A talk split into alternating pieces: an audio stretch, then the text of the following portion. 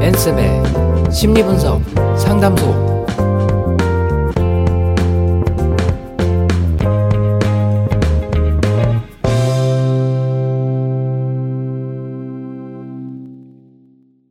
네, 쌤 안녕하세요. 네, 안녕하세요. 네. 오늘도 날씨가 꽤 괜찮은데요. 음, 요새 날씨가 오락가락해요. 뭐 좀 따뜻해진 것 같아서 그런가 보다 했더니 또 갑자기 추워지고. 네, 몸이 좀 헷갈려하고 있는 것 같아요. 네.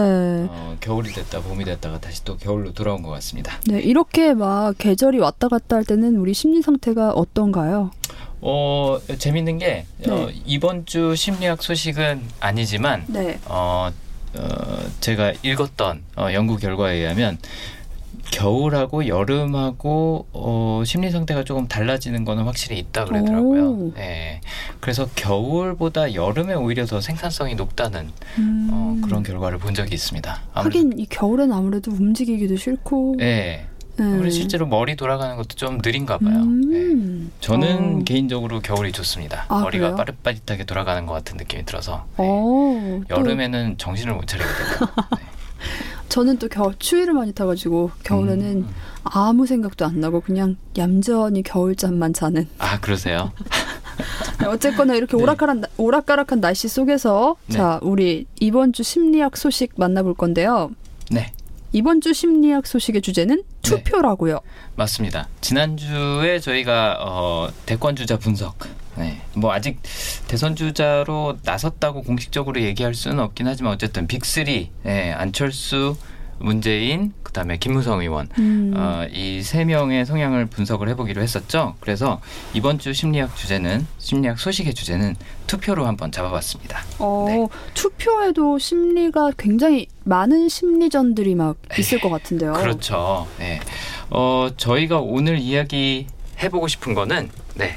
어, 투표를 할 때 사람들이 어떤 기준을 어, 적용을 하는지 네, 음. 인데 실제로 우리가 정말 이성적으로 판단을 하느냐 네, 아니면 어, 우리의 감성이 더 혼- 아니면 직관이 더 많이 작용을 하느냐 네, 이 주제에 대해서 오늘 이야기를 한번 해보겠습니다.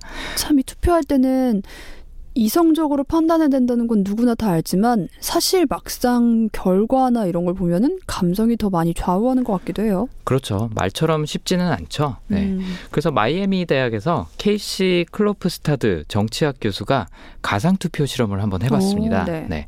같은 그 정치적 선전 메시지를 여러 사람에게 읽게 하고 그 녹음을 이제 실험 대상들한테 틀어준 거죠. 음. 어, 그래서 남성하고 여성 모두 어, 결과가 비슷하게 나왔는데요. 네. 어떻게 나왔냐면 목소리가 가장 낮은 사람한테 투표를 한다.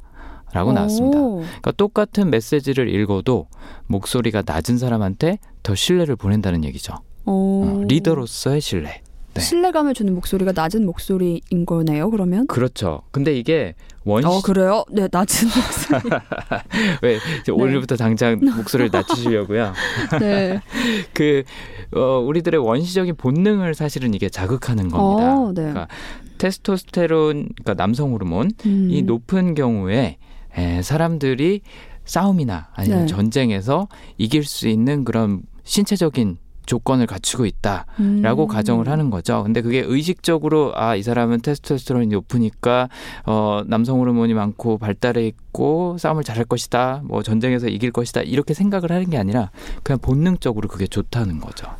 그러고 보면요. 우리가 저음은 굉장히 남자들의 저음을 매력적이게 평가를 굉장히 많이 하잖아요. 그렇죠. 동굴 목소리라고도 하고 뭐. 네네. 근데 매력적인 저음이라는 말은 많이 들어본 것 같은데 매력적인 고음이라는 말은 한 번도 못 들어본 것 같아요. 그렇죠. 우리가 보통 고음 하면은 여성이랑 연결을 짓고 네. 뭔가 아름다운 목소리라고 얘기는 하지만 신뢰가 가는 목소리에 대해서 얘기할 때는 저음 혹은 중저음에 대해서 더 신뢰를 갖죠. 오. 그래서 뭐 연예인들 중에서도 요- 여성분들이 많이 좋아하시는 분들은 네. 목소리가 좀 낮은 분들이 많잖아요. 맞아요. 뭐 그 성시경 씨라든지 뭐 공유 씨라든지 뭐 차승원 씨라든지 저는 개인적으로 이 남자 연예인 분들 중에서 목소리의 탑을 꼽으라면 제 개인적인 네. 음. 호, 호불호인데 지성 씨 목소리가 정말 오. 좋아요. 아, 그? 낮은 목소리가. 지성 네. 씨도 좀 저음인가요? 그, 약간 저음인데 저는 오히려 완전 그 유명한 동굴 목소리 같은 분들 있잖아요. 뭐 네. 이선균 씨라거나. 아 이성규 씨네. 네, 근데 그런 목소리도 물론 매력적이긴 한데 너무 낮아서 뭐라고 하는지 잘 모르겠어요. 너무 울려서. 맞아요, 웅웅 울리죠. 네, 그렇게 네. 막 울리는 사람 목소리를 매력적이라고 많이 말을 하는데 저는 딱 그 제가 좋아하는 지점이 음. 지성 씨 목소리인 것 같아요. 아 그렇군요. 어, 지성 씨가 그 이보영 씨랑 맞아요. 결혼한 그 배우시죠. 네. 어, 저는 개인적으로 이성균 씨 목소리를 그렇게 막 좋아하지는 않습니다. 제 음. 취향은 아니에요. 여성분들이 많이 좋아하시는데 그렇죠, 그렇죠. 듣고 있으면 막, 막 버터가 이렇게 녹아내리는 그런 느낌이라서 그렇게 좋아하지는 않습니다. 배우로서는 음. 굉장히 좋아해요. 네, 맞아요. 근데 매력 있죠. 목소리는 제 취향은 아닌데, 어, 저는 솔직히 여성들한테서도 약간 저음이 묻어나는 목소리가 더 어, 좋더라고요. 맞아요. 여성분들도 약간 고음하면은 그 네. 고음으로 잔소리를 듣는다고 생각해 보세요. 아, 그죠. 어, 엄마한테 잔소리 듣는 그런 느낌으로 약간 현영 씨 같은 목소리, 음. 저는 개인적으로 별로 좋아하지는 않습니다. 애교가 많긴 한데 가끔 피곤할 수 있는 그런 느낌도 저도 살짝 네. 그렇죠. 있긴 한데 그 저음이 네. 어떻게 보면 막 여성스럽지 않을 것 같은데 음. 섹시함이 있잖아요. 그렇죠. 네. 네. 그래서 남자든 여자든 뭐 그 극단에 있는 남성성이나 여성성보다는 약간 중간에 있는 분들이 좀 매력을 갖지 음. 않나. 특히나 이제 남성, 여성 모두에게 어필해야 되는 위치에 있으면 네. 그런 중성적인 매력 이 굉장히 많이 어필을 하는 것 같아요. 생각나는 저음이 매력적인 여자 연예인 누가 있으세요? 어, 제가 안 그래도 어제 이제 영화의 심리학 팟캐스트 녹음하느라고 캐롤을 이제 분석을 아, 했었어요. 네. 캐롤에서 케이트 블란쳇이 갖고 있는 목소리가 굉장히 저음이죠. 예, 어, 근데 너무 매력적이에요. 매력적이에요. 예.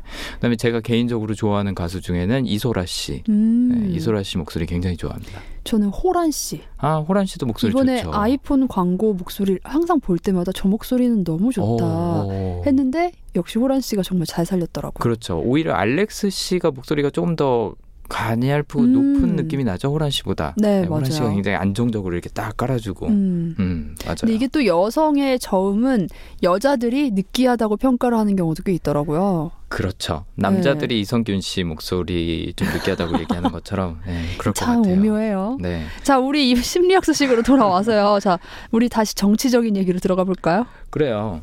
어, 정치적인 얘기도 그렇고 심리학적인 얘기도 그렇고 네.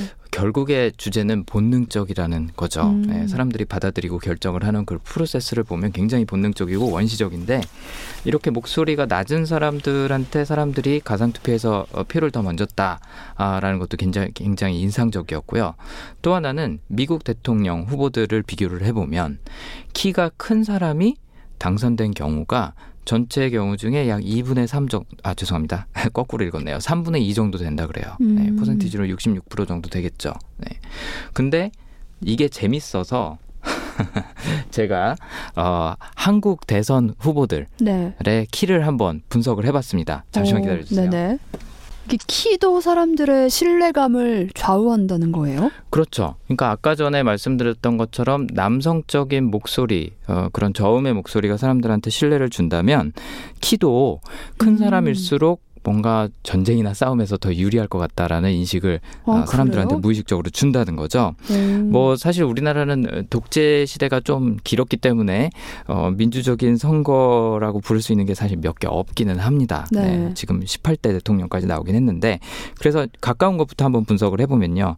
박근혜 대통령하고 문재인 어, 후보하고 18대 대선에서 붙었을 때는 물론 박근혜 후보가 아, 162cm 문재인 후보가 173cm로 문재인 후보가 더 컸죠. 네. 네, 컸지만 여기는 키 외에도 많은 정치적인 요소들이 음. 작용을 했고요.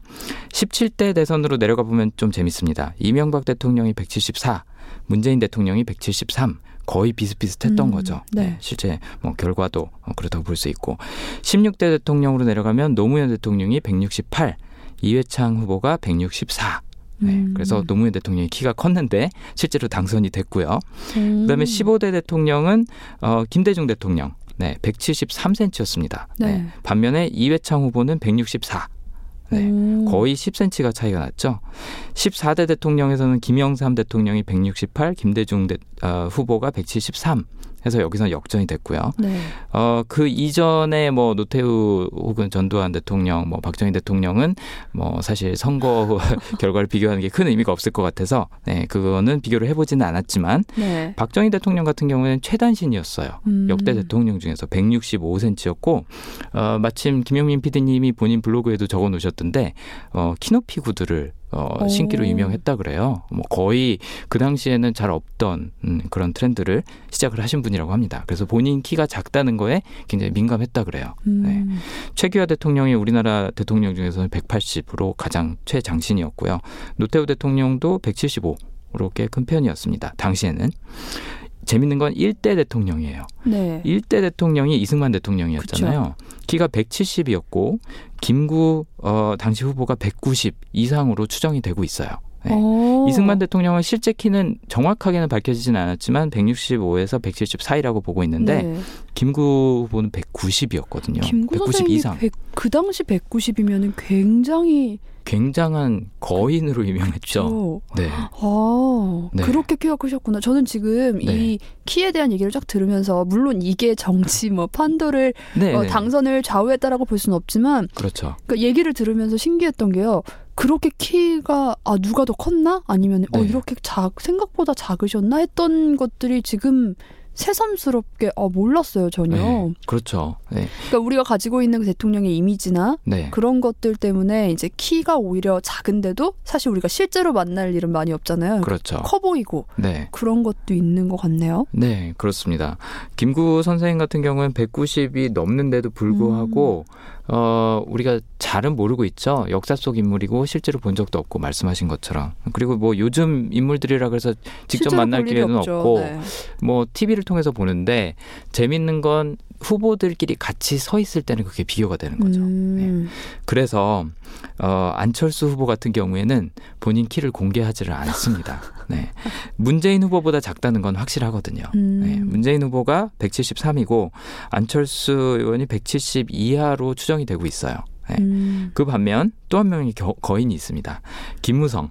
네. 김무성 의원이 185 정도 된다 그래요. 아 네, 그래요? 굉장한 장신이죠. 음. 예, 거구잖아요. 약간 좀 네. 몸집도 있고. 예, 그래서 어 우리나라는 물론 미국하고는 사정이 조금 다를 수는 있겠지만 어쨌든 본능적으로 일차적인 호감이 가는 거는 남성적인 음. 그다음에 키도 크고 목소리도 저음인 그런 후보한테 조금 더 호감과 신뢰를 사람들이 보낸다는 게 일차적인 반응이라는 거죠.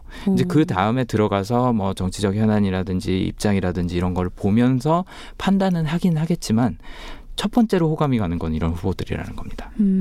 네. 실제로 미국 대선에서는 어쨌든 3분의 2 정도 되는 후보들이 어, 키가 큰 사람이 당선되는 경우들이 많았고요. 네. 어 정말요? 네. 신기하네요. 그래서 목소리, 키, 그 다음에 이제 또 외모, 얼굴형에서도 이게 어, 드러난다 그래요. 프린스턴 대학교 심리학과 교수인 알렉산더 토도로프가 연구한 결과에 의하면 상원 의원 후보 사진을 보여주고 누가 더 유능한, 아, 유능할 것 같냐라고 예상을 한번 해보라고 실험 대상들한테 물어봤을 경우에 실제로 선거 후에 3분의 2 이상이 그 유능할 것 같다고 선택한 인상의 후보한테서 어, 나왔다는 거죠. 어, 음. 실제로 당선된 후보들이 네, 유능할 것 같다고 인상만으로 판단했던 사람들이라 그래요. 네. 그래서 어떤 후보들이 유능한 인상을 갖고 있다라고 어, 공통점을 갖고 있었냐면 각진 턱선, 네, 그 다음에 강렬한 눈빛. 네. 어, 요즘 그 미국 어, 공화당 후보 중에 도널드 트럼프가 갖고 있는 그런 얼굴이랑 상당히 유사한 거죠. 네. 음. 그래서 각진 턱선도 마찬가지로 어, 그런 남성성의 표현인 거죠. 어, 그래서 어, 지금 도널드 트럼프가 선방을 하고 있는데도 이런 이유가 분명히 작용하지 않을까. 지난번에 얘기했던 것처럼 뭐 솔직하게 얘기하는 그런 면들도 분명히 있기는 하지만, 네. 그래서 어, 이런 면들이 분명히 작용을 하는 것으로 어쨌든 결과로는 나옵니다. 네. 근데 사실 이렇게 외모가 신뢰감을 주고 뭐 좀 더 호감을 끌더라도 이런 실험의 경우에는 누가 더 유능할 것 같냐는 사진만 보고 보는 거잖아요. 그렇죠. 막상 이제 정치 어떤 그런 유세를 펼치는지 네. 또 그리고 어떤 현안에 관심이 있는지를 보게 되면은 네. 거기에서 제대로 된 표가 갈리는 게 맞겠죠. 그게 원칙적으로는 맞고 상식적으로는 맞을 것 같은데 대부분의 사람들은 후보가 어떤 스탠스를 취하고 있는지 잘 모른다는 게 이제 음. 통계입니다. 네. 그래서 1차적으로 작용하는 요인은 호감이라는 거죠. 오. 그것도 인상으로 보는 호감. 그럼 네. 진짜 안 되는 거 아니에요? 그러면 안 되는 거죠. 착잡하시죠, 지금 그럼 안 기분이. 되는 것 같은데. 그러면 안 되는 것 같은데 예를 들면 많은 사람들이 선거 포스터만 보고 혹은 TV에 나오는 모습만 보고 판단을 할 가능성이 높다는 거죠. 음. 그러니까 실제 그 얘기는 들어보셨죠. 사람끼리 대화를 할 때 실제 언어의 내용은 내용이 차지하는 중요도는 얼마 안 되고 어 목소리나 아니면 인상이 주는 전달하는 그런 요소들이 더 크다. 예, 어. 그게 7, 80% 이상 된다라는 이야기는 들어보셨죠. 저는 그건 조금 영향을 끼치는 것 같아요. 뭐 외모보다는 이렇게 토론회에서 얘기할 때 내용도 중요하지만 네. 태도 그렇죠. 그리고 뭐 이렇게 말하는 방법에서 정말 상대방 말 잘 듣고 뭐 이런 모습이나 네. 아니면은 본인의 의견을 굉장히 잘 표현하는 제가 약간 말 잘하는 사람에 대한 그런 이상형, 이상향적인 게 있어가지고 호감도가 높아요. 네. 그래서 굉장히 말을 더듬거나 이렇게 자, 본인의 얘기에 대해서 잘 표현하지 음. 못하는 사람들에 대해서는 음. 좋게 생각하다가도 약간 어, 좀 신뢰감이 확실히 떨어지는 면은 있는 것 같아요. 그렇죠. 네. 네. 그래서 뭐 우리가 굉장히 이성적이라고 생각할 것 같지만 어, 정치에 관심을 갖고 있는 사람들조차도 일단은 자기가 호감을 갖는 대상한테 끌리고 그 사람한테 어떻게 보면 의견을 맞추게 되는 그런 프로- 프로세스를 겪게 된다는 음. 어, 연구 결과도 있습니다. 그래서 그걸 한번 말씀을 드릴게요. UCLA 심리학과 교수인 데니얼 오프나이머가 어, 연구한 결과에 의하면 자기 핵심 가치관을 먼저 생각을 하고 거기에 맞는 후보를 나중에 찾는 그런 프로세스를 선택을 하기보다는 네. 일단은 주관적으로 내가 개인적으로 생각하기에 어, 호감이 가는 후보 이제 그런 힌트들이나 신호들은 아까 얘기한 목소리, 키, 얼굴, 뭐 지금 최하나님이 말씀하신 그런 태도 이런 데서 나오는 거겠죠. 그런 호감이 가는 후보를 선택을 한 다음에 그 후보들의 가치관을 내가 받아들이려고 노력을 한다는 거죠. 합리화 과정을 거치는 거예요. 어떻게 보면 음, 마치 연애를 할 때 내가 그냥 왠지 모르게 끌리는 사람이 있어요. 근데 그 사람이 뭔가 아, 안 좋은 면을 갖고 있거나 단점을 갖고 있는 게 명확함에도 불구하고 아니야 그래도 저거는 좋은 걸 거야라고 네, 합리화시키고 미화시키는 그런 과정을 거치는 것처럼 음. 어, 정치적인 상황에서도 어, 투표를 할 때 혹은 선거 후보를 어, 판단을 할 때 이런 기준들이 어, 작용을 한다는 겁니다. 그래서 아까 말씀드린 것처럼 후보들이 주요 이슈에서 어떤 입장을 취하고 있는지 대부분의 경우는 모른다 그래요. 예, 그래서 아마도 나랑 비슷한 생각을 하지 않을까. 내가 음. 마음이 가는 후보는 이라고 추측을 하기도 하고 아니면 반대 입장이었는데도 불구하고 내가 호감이 가는 후보가 갖고 있는 입장에 내가 어떻게 보면 내 의견을 뒤집어서 네. 예, 그 사람 입장에 맞추기도 한다는 거죠. 그러니까 쉽게 굉장히 의견을 바꾼다는 거예요. 음. 호감이 가는 후보한테. 예. 근데 또 어떻게 봐, 보면은 공약을 꼭 보고 네. 공약에 맞춰서 내 가치관과 맞는 사람을 뽑자라고 말하기에는 공약을 한다고 해서 그걸 지키냐면 공약만 했지 지켜지지 않는 경우가 정말 많아요. 그래서 공약이 참 좋다 해서 뽑는다고 한들 네. 그게 능사는 또 아닌 것 같다는 생각도 문득 드네요. 그렇죠. 공약을 지키는 것도 문제지만 어, 그보다 더 문제는 공약이 정확히 뭔지를 이해하고 있는 사람들이 많지 않다는 거죠. 음. 예를 들어서 뭐 흔히 알고 있는 부자세 같은 네. 경우에는 실제로 부자세 뭐 상속세 이런 것들이 해당되는 것은 일정 규모 이상의 자산을 갖고 있는 사람들이에요. 중산층이 아니라. 근데도 네. 불구하고 중산층들이 어, 어 세금 감면해 준대. 그러면 아 본인한테 적용이 되는구나라고 생각을 해서 어, 그 공약을 내건 후보를 지지를 한다는 예를 들자면 이런 프로세스가 적용이 되기 때문에 음. 어찌됐든 이성적인 판단은 못 되는 거죠. 네. 정확한 그 공약에 대한 이해가 없기 때문에 또 입장에 대한 이해가 없기 때문에. 네. 그러니까 우리도 투표 전에 많이 네. 공부해보고 네, 많이 생각해보고 투표권을 던져야 하는 것 같아요. 그렇죠. 그래서 이제 많은 사람들이 취하는 방법 중에 하나가 한 가지 이슈로 판단을 하는 거예요. 그러니까 음. 모든 그, 사- 그 후보의 모든 것을 판단하기는 어려우니까 그 후보가 갖고 있는 한 가지 이슈에 대한 정치적인 입장을 판단을 하고 나하고 얼마나 일치하냐를 보는 거죠. 예를 들어서 뭐 노인 복지, 네. 네, 본인이 노인층에 해당하면 혹은 뭐 양도세 아니면 뭐 대북 정책 뭐 이런 것들의 어떤 어, 입장을 취하고 있는지 그거 하나만 보고 후보를 판단을 하는 거죠. 어, 예를. 들자면 맞아요. 어떤 사람들은. 미국 같은 경우에는 주요 이슈가 뭐 낙태, 총기 소유, 뭐 의료보험, 연금, 마리화나, 뭐 대외 정책 이런 것들이 있는데 네. 어, 꽤 많은 사람들이 한 가지 이슈만 보고 후보를 선택하는 경우가 있어요. 뭐 음. 미국은 보수층 같은 경우에는 낙태나 총기 소유 굉장히 중요시 여기거든요. 어. 이게 왜 그렇게 중요할까 싶을 정도예요. 사실 외국 사람들이 보기엔 특히 총기 소유 같은 경우에는 뭐 하루가 멀다 하고 미국에서 총기 사고가 그쵸. 일어나잖아요. 그런데도 불구하고 총기 소유에 대해서 어떤 입장이냐를 놓고 투표를 하냐 마냐를 결정하는 사람들이 많거든요. 근데 일반 서민들도 총기 소유를 해야 된다는 주장을 하는 사람들이 많다면서요. 네, 실제로 소- 총기를 소유하고 있는 사람들이 많습니다. 예, 음. 그게 이제 최근에 Revenant라는 영화 보셨으면 이제 조금 이해가 쉬울 수도 있을 것 같아요. 네. 어, 개척 시대, 서부 시대의 미국은 정말 무법천지였어요. 음. 자기를 지킬 수 있는 수단은 무력밖에 없었던 거죠. 뭐 법이 자기를 지켜주고 뭐 경찰관이 뭐 검찰이 이런 건 전혀 믿을 수 없었던 시대이기 때문에 최소한의 자기 방어를 위해서는 자기 권리를 지키기 위해서는 총기 소유가 어찌 보면 필수였던 그런 시대가 있었습니다. 또 이제 그런 사고가 전반적으로 자리를 잡은 거죠. 미국 사람들한테 일반 음. 시민들한테도 그렇기 때문에 총기 소유가 중요하다고 생각을 해요. 기본적인 권리 라고 생각을 하는 거죠. 예. 그래서 이 권리 하나가 나한테는 제일 중요하다 싶으면은 이거 하나만 놓고 후보를 판단하는 거예요. 음. 그래서 많은 사람들이 이런 방식을 취하는데 참고로 이런 논리적인 프로세스를 취하면은 그나마 다행이긴 하지만 아까처럼 인상으로 누구를 판단을 한다. 그게 정치적인 후보가 됐던 뭐 내가 주변에서 만나는 사람들이 됐던 이런 판단을 아 이제 심리학적 용어로는 휴리스틱이라고 얘기를 해요. 네. 한국 표현으로는 심리적 아, 아, 죄송합니다. 발견적 혹은 경험적 학습이라고 얘기를 합니다. 뭐냐면 내가 일상생활 속에서 겪었던 경험들을 토대로 뭔가 패턴을 내 나름대로 찾아내고 또 그거를 새로 어, 만나는 상황에 대해서 혹은 사람에 대해서 적용을 하는 거죠. 음. 뭐 이런 게 될 수 있는 거예요. 예를 들어서 어 흔히 우리가 얘기하는 관상하고 비슷한 거 비슷한 게 되겠죠. 뭐 어, 코가 날카로운 사람은 사람이 되게 까칠하더라. 라는 예를 들어서 개인적인 경험이 바탕이 됐어요. 음. 그러면은 새로운 사람을 만났는데 그 사람 코가 어, 뾰족, 뾰족 하고 오똑하면은 아, 저 사람은 까칠할 거야. 라고 기본적으로 갖게 되는 그런 편견을 어떻게 보면 휴리스틱이라고 얘기를 할 수 있는 거죠. 근데 편견이라 그래서 무조건 나쁜 건 아니에요.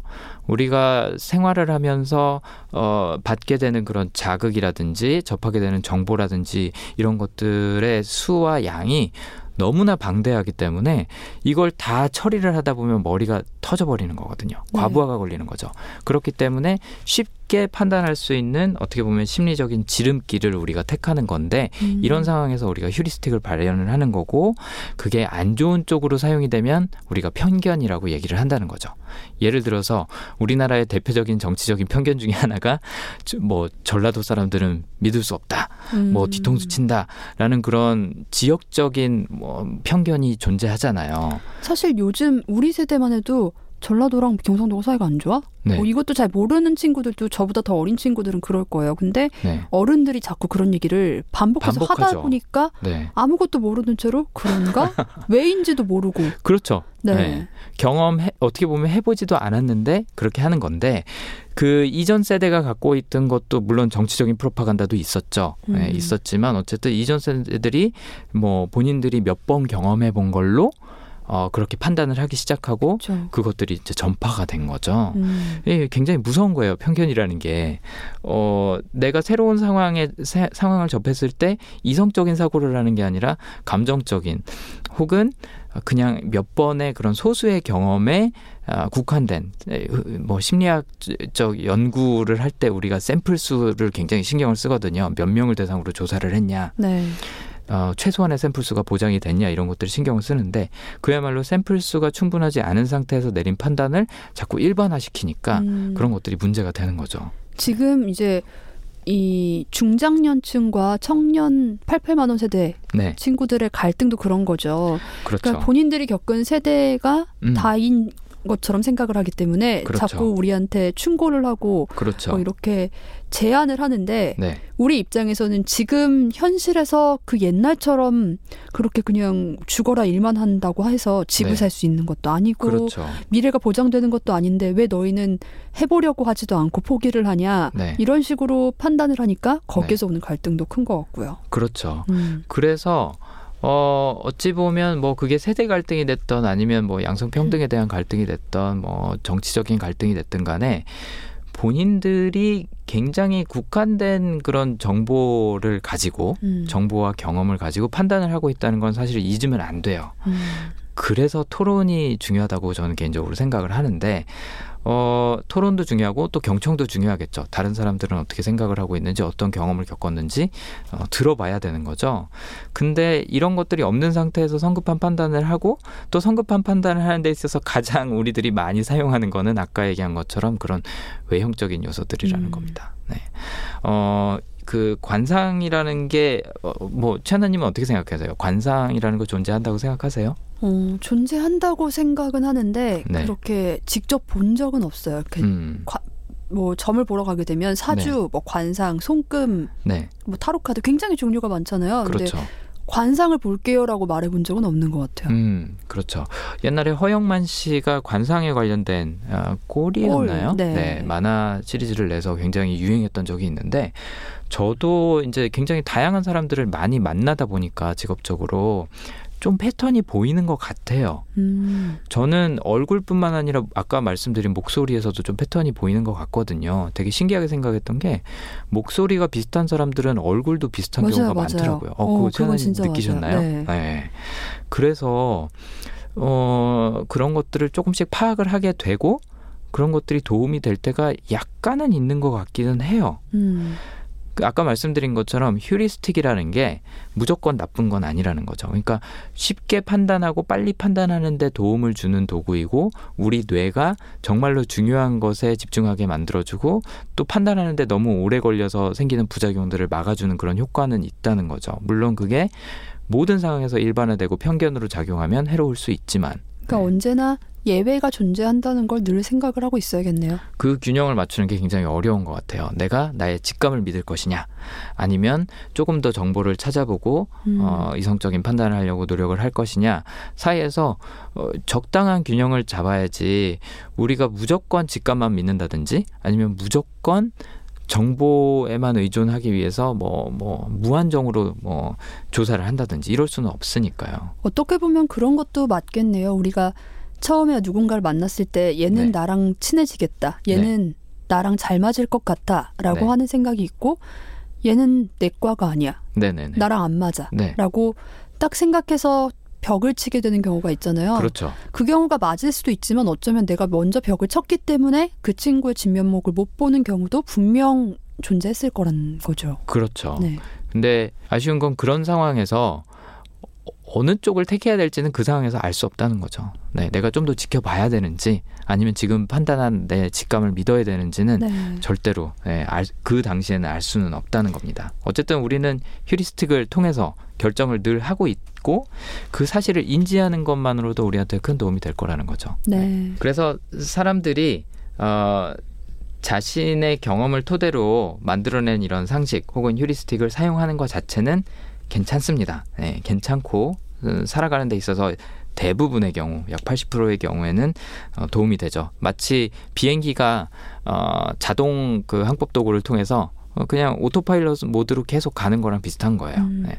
그냥 목표지만 설정만 하면 지가 알아서 가죠. 그런 것처럼 우리가 일상을 살 때는 어 우리의 그런 어 생각할 수 있는 그런 어 에너지를 보호하기 위해서 보존하기 위해서 최대한 덜 생각해도 최소한으로 생각해도 어, 옳은 결정을 할 수 있는 방향으로 뇌가 작동을 하고 있는데 중요한 사항에 있어서는 우리가 한 번쯤은 질문을 던져볼 필요가 있다는 겁니다.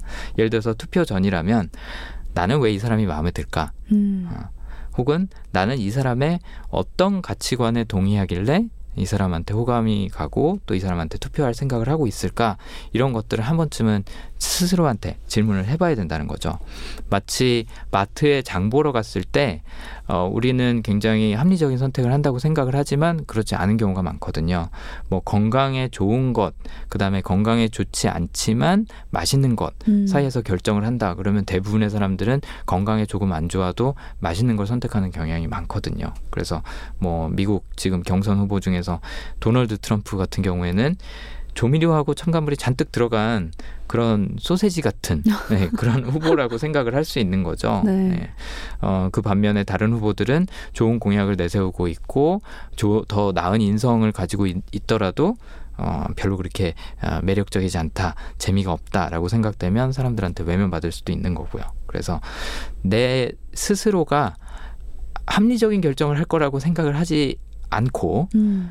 한번 스스로한테 이런 질문들을 던져보는 게 어, 중요할 것 같습니다. 무조건 옳다 그르냐의 개념이 아니라 나는 왜 이런 결정을 하고 있을까? 오. 라는 질문이 중요하다는 거죠. 네, 스스로에게 질문을 한번 던져봐라. 네. 아, 오늘 좋은 말씀으로 이번 주 심리학 소식 전해주셨어요. 네. 노래 한 곡 듣고요. 우리는 두 번째 코너로 넘어가 볼게요. 유나의 첫눈에 듣고 오겠습니다.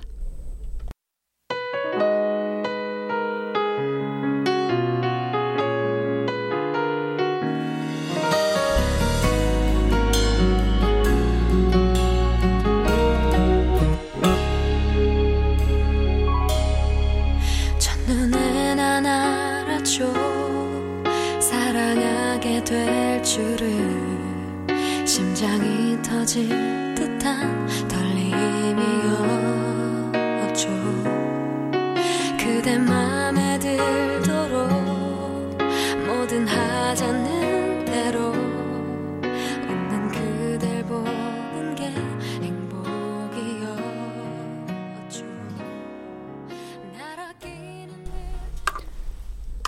네, 노래 들었고요. 자, 두 번째 코너 이런 성향 저런 성향 만나볼 건데요. 지난주에 이어서 안철수 후보의 성향 분석 2탄 해주셔야죠. 네 네 그렇습니다.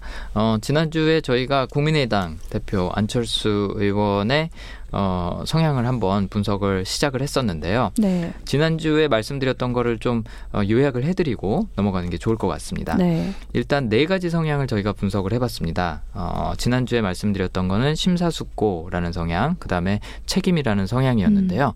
심사숙고는 미리미리 어, 대비하고 계획하는 걸 좋아하고 또 실수나 실패를 굉장히 싫어해서 네. 어, 그 가능성을 최소화하려고 사전에 준비를 하고 어, 또 고민하고 어, 하는 시간이나 노력이 굉장히 많이 필요한 어, 음. 성향이라고 얘기를 했습니다. 그래서 어, 많은 경우 브레이크 역할을 한다고 말씀을 드렸었죠. 누가 네. 뭘 하자 그러면 위험 요소가 뭔지부터 판단을 하는 거예요. 또 거기에 대한 대책을 마련하는데 시간이 필요한 거고. 음, 그래서 남들이 보기에는 저 사람은 왜 내가 제안하는 것마다 딴지를 걸지? 뭔가 잘못됐다고 뭐가 아니라는 얘기만 하지? 아, 라는 이야기를 한다고 지난번에 말씀을 드렸었고 이게 안철수 의원이 갖고 있는 그런 간철수 어, 이미지에 상당히 큰 영향을 미쳤다고 봅니다. 네. 아무래도 빨리빨리 본인의 생각을 이야기하기보다는 뭐가 잘못됐을지를 먼저 얘기를 하고 약간 좀 툴툴대는 것처럼 보일 수 있는 음. 거죠. 어, 툴툴대는 것처럼 보일 수 있고 또 결정이 굉장히 늦고 어, 한 면이 있다고 말씀을 드렸고 또 책임이라는 성향은 어, 내가 끝까지 책임질 수 있다는 판단이 들기 전에는 행동으로 옮기지 않는다. 음. 아까 심사숙고 성향처럼 굉장히 행동이 느린 성향 중에 하나로 어, 저희가 볼 수 있는 거죠. 네. 그래서 어, 책임을 지기까지는 굉장히 오랜 시간이 걸리지만 일단 맡으면 끝까지 하는 그런 성향이고 이 부분은 안철수 의원이 어, 이전에 뭐 교수로 재직할 때 혹은 그 안철수 연구소 안랩의 대표로 있을 때도 늘 강조했던 음. 그런 가치관이기도 합니다. 그래서 주변 사람들한테 나는 책임 책임감 있는 사람이 되고 싶다. 또 주변 사람들한테도 책임감 있는 사람이 되라라는 얘기를 반복적으로 많이 언급한 걸로 유명한 네. 네, 그런 성향입니다. 그래서 심사숙고, 책임 이 두 가지 성향에 대해서 지난번에 말씀을 드렸었는데 오늘은 연결성이라는 성향과 공정성이라는 성향에 대해서 조금 더 추가적으로 말씀을 드리겠습니다. 연결성이라는 성향은 그야말로 모든 게 연결돼 있다라고 생각을 하는 거예요. 뭐 나, 그다음에 타인, 나와 사회, 나와 조직 이런 것들이 별개의 존재라고 생각을 하는 게 아니라 우리 모두는 한 공동체다, 한 존재다라고 생각을 하는 거죠. 심지어는 어, 미생물조차도, 어, 뭐, 동물, 식물은 말할 것도 없고, 미생물조차도 나와 연결돼 있다고 생각을 하는 경향이 많아요. 그래서 연결성 갖고 계신 분들은 약간 좀, 아, 흔한 표현으로 좀 영적인 면이 많습니다. 오. 그 다음에 뭐, 환경 운동에 관심 갖고 계신 분들도 굉장히 많고, 네. 또 아이들, 자라나는 세대에 대한 관심도 굉장히 많은 어, 경우들이 있는데, 큰 그림을 좀 그리시는 분들이에요. 네. 그래서 인류에 대해서 생각하고 사회에 대해서 생각하고 나라는 한 개인보다는 더 큰 목적이나 삶을 좀 추구하시는 분들이 많은 거죠. 음. 음. 안철수 의원 같은 경우에는 의대 본과 의대 본과 2학년부터 3년 동안 매주 토요일마다 어, 저희 이 스튜디오랑 굉장히 가까운 곳이죠. 구로동에 있는 한 성당에서 카톨릭 학생회 의료봉사를 했, 했다 그래요. 음. 네. 근데 이때 어, 왜 의료봉사를 했냐?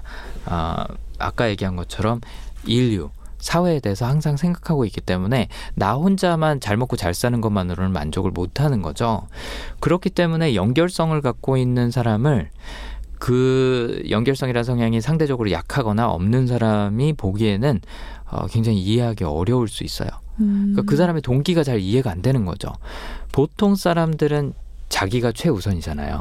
내가 원하는 거, 내가 잘 먹고 잘 사는 거, 그렇죠. 이런 것들이 우선이라고 생각하기 때문에 연결성을 갖고 있는 사람들이 어떤 행동을 했을 때 제 뭔가 꿍꿍이가 있을 거야.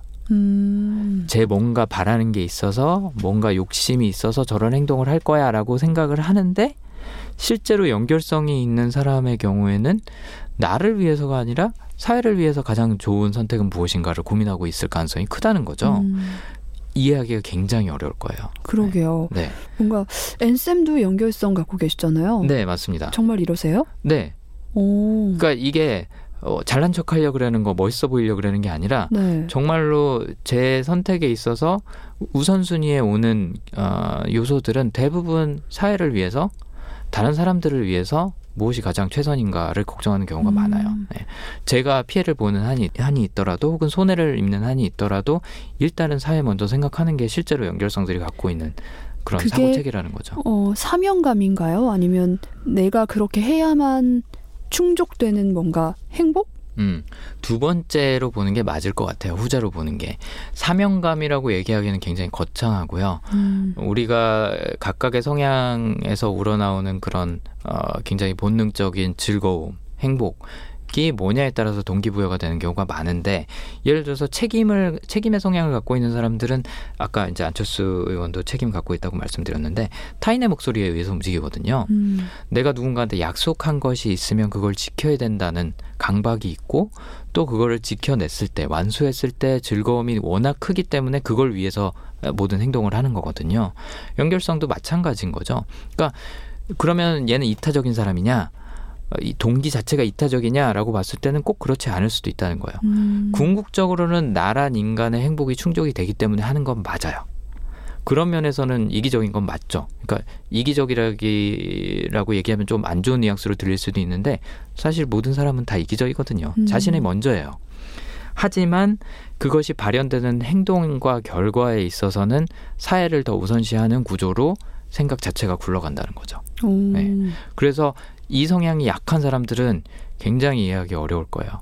안철수 의원도 그래서 제가 봤을 때 오해를 굉장히 많이 받을 것 같아요. 만약에 이 성향을 갖고 계시다고 하면. 음. 그래서 봉사하는 것도 예를 들어서 어, 봉사를 하는 것도 좋은 취지에서 정말로 그 사람들을 위해서 봉사하는 사람들도 있지만 뭐 요즘 같은 시대에는 스펙을 채우기 위해서 그쵸. 봉사하는 경우도 많잖아요. 아니면 자기의 뭔가 이미지를 위해서 명성을 위해서 봉사하는 경우도 많은데 안철수 의원 같은 경우에 연결성이 있는 걸로 저한테는 보이거든요.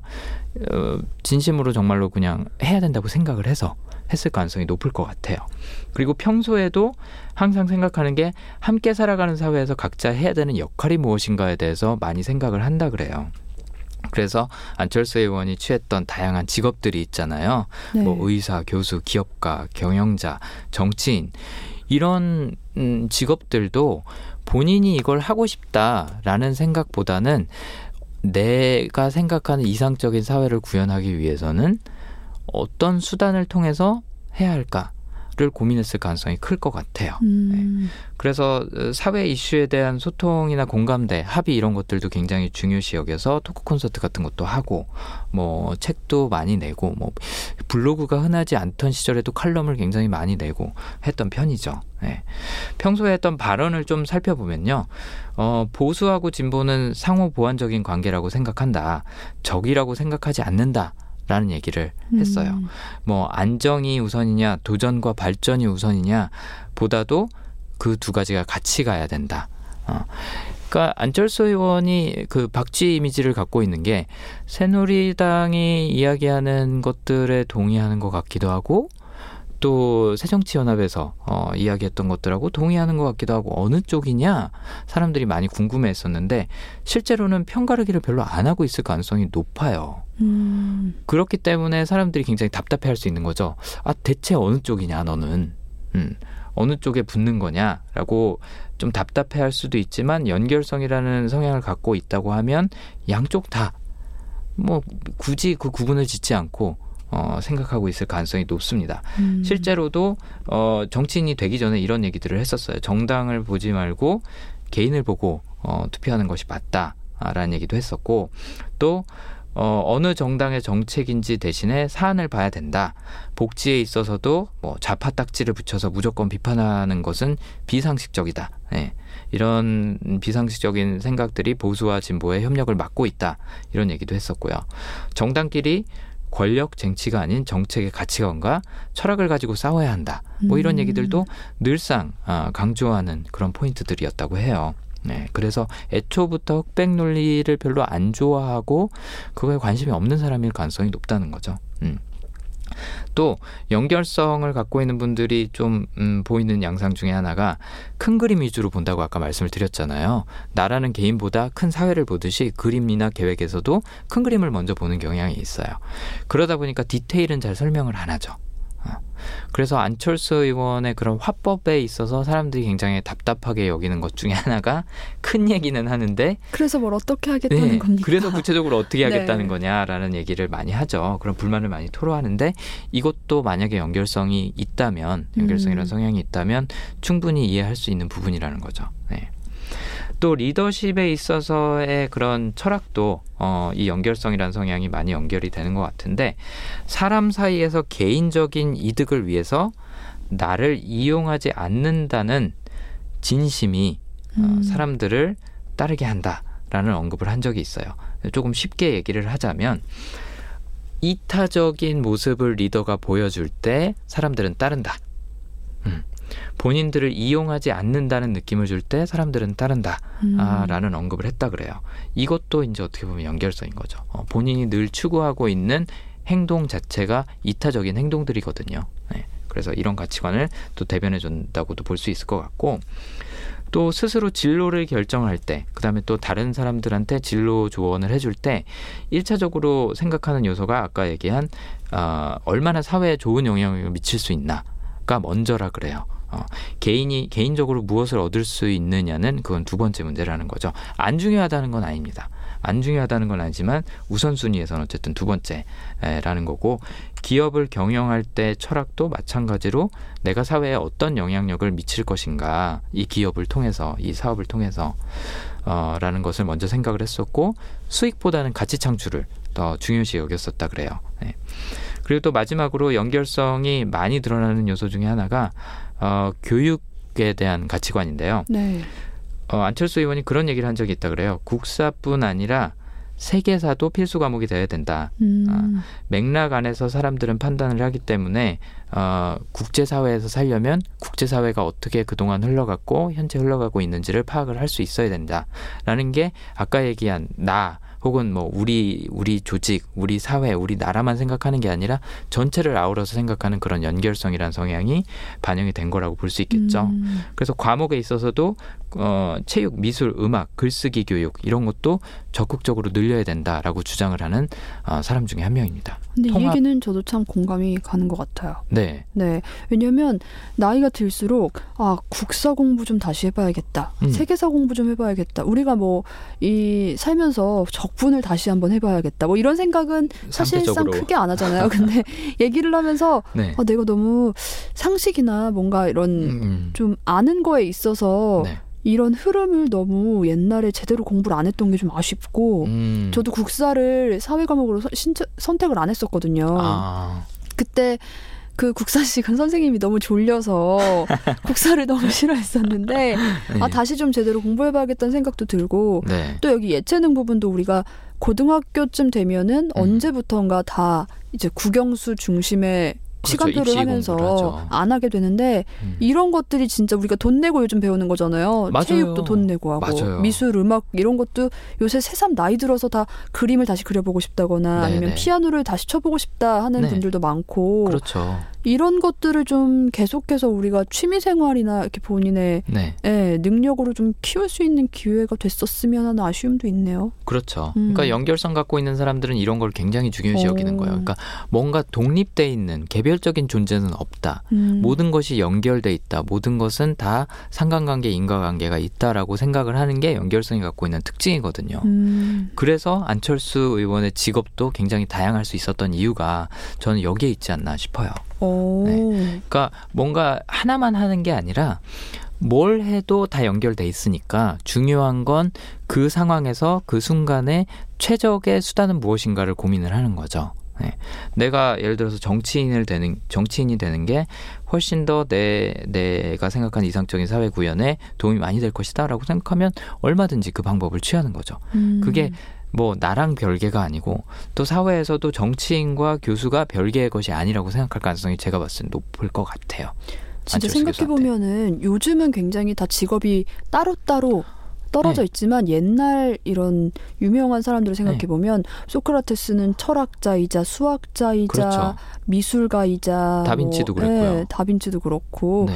굉장히 모든 학문이 하나로 관통돼 있었던 것 같다는 생각을 많이 해요. 그래서 오히려 요즘에는 학문의 그런 어, 트렌드도 통합으로 가고 있죠. 음. 네.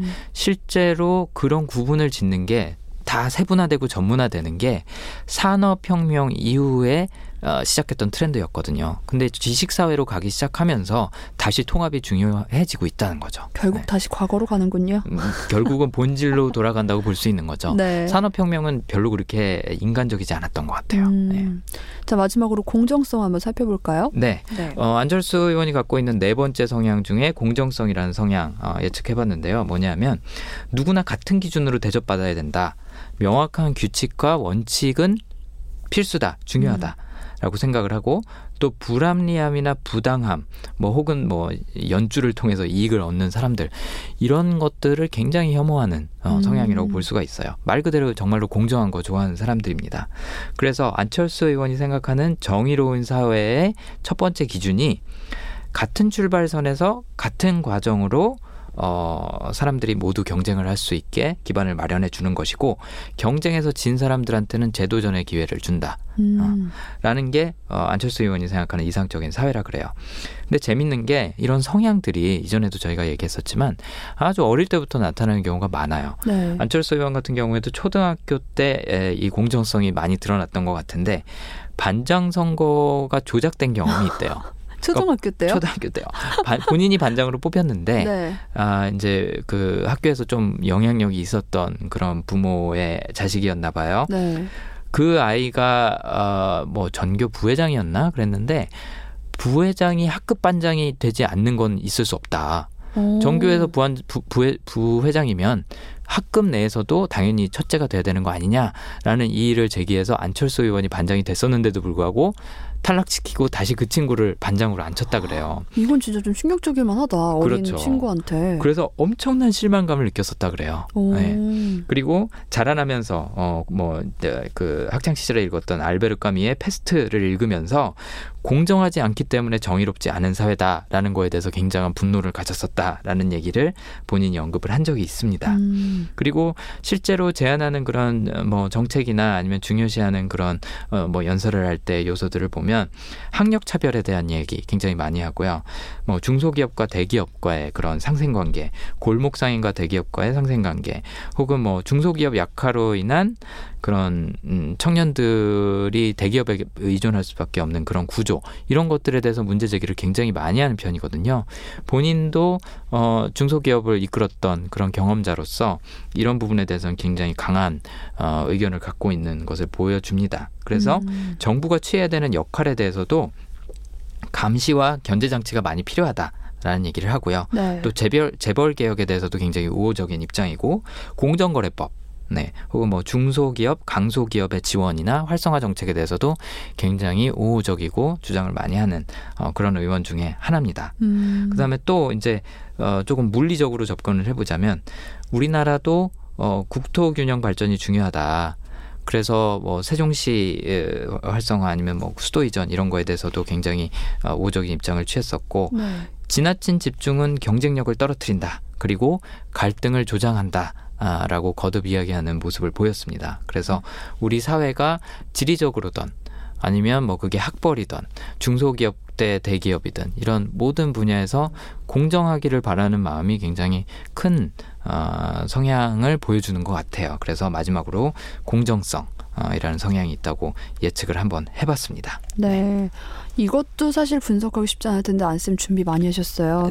네. 자 이제 안철수 의원이 안철수 후보가 네. 2회에 걸쳐 끝났고 그렇습니다. 다음에 또 준비돼 있죠. 네, 다음은 문재인 후보. 네. 어, 저희가 분석을 한번 좀 해볼 어떻게 거고요. 좀 맥락 뼈대가 나왔나요? 아닙니다. 이것도 아직 이제 준비. 네, 네, 아직 해야 됩니다. 음, 네. 아유, 어, 또 고생하시겠네요. 네, 방대한 정보가 있습니다. 어, 김우성 의원을 이제 세 번째 마지막으로 할 거고요. 네. 어, 안철수, 문재인, 김무성 후보에 대한 분석이 완료가 되면 음, 분석을 했으니까 이제 써먹어야 되지 않겠습니까? 네. 그래서 어, 어떤 모습을 보일지 앞으로를 한번 예측을 해보는 성향을 이제 오. 분석한 성향을 돗자리 바탕으로 까시는 건가요? 네, 돗자리 네. 한번 깔아보겠습니다. 예측을 해보는 네 그런 코너를 한번 또 준비를 해보도록 하겠습니다. 아, 예, 네. 기대하겠습니다. 지금 앞으로의 계획을 너무 늘어놓으신 것 같은데요. 이러다가, 네. 아, 제가 해보니까 너무 어려워서, 아, 이 보통 일이 아닙니다.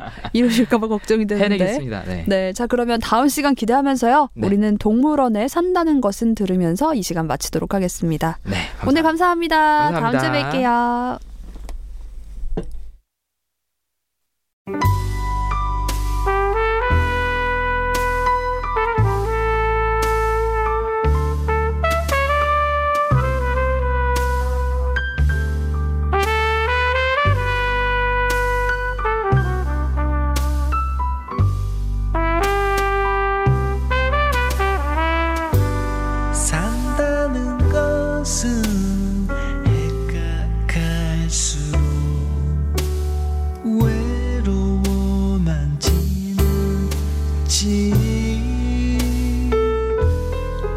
나의 수첩 속에서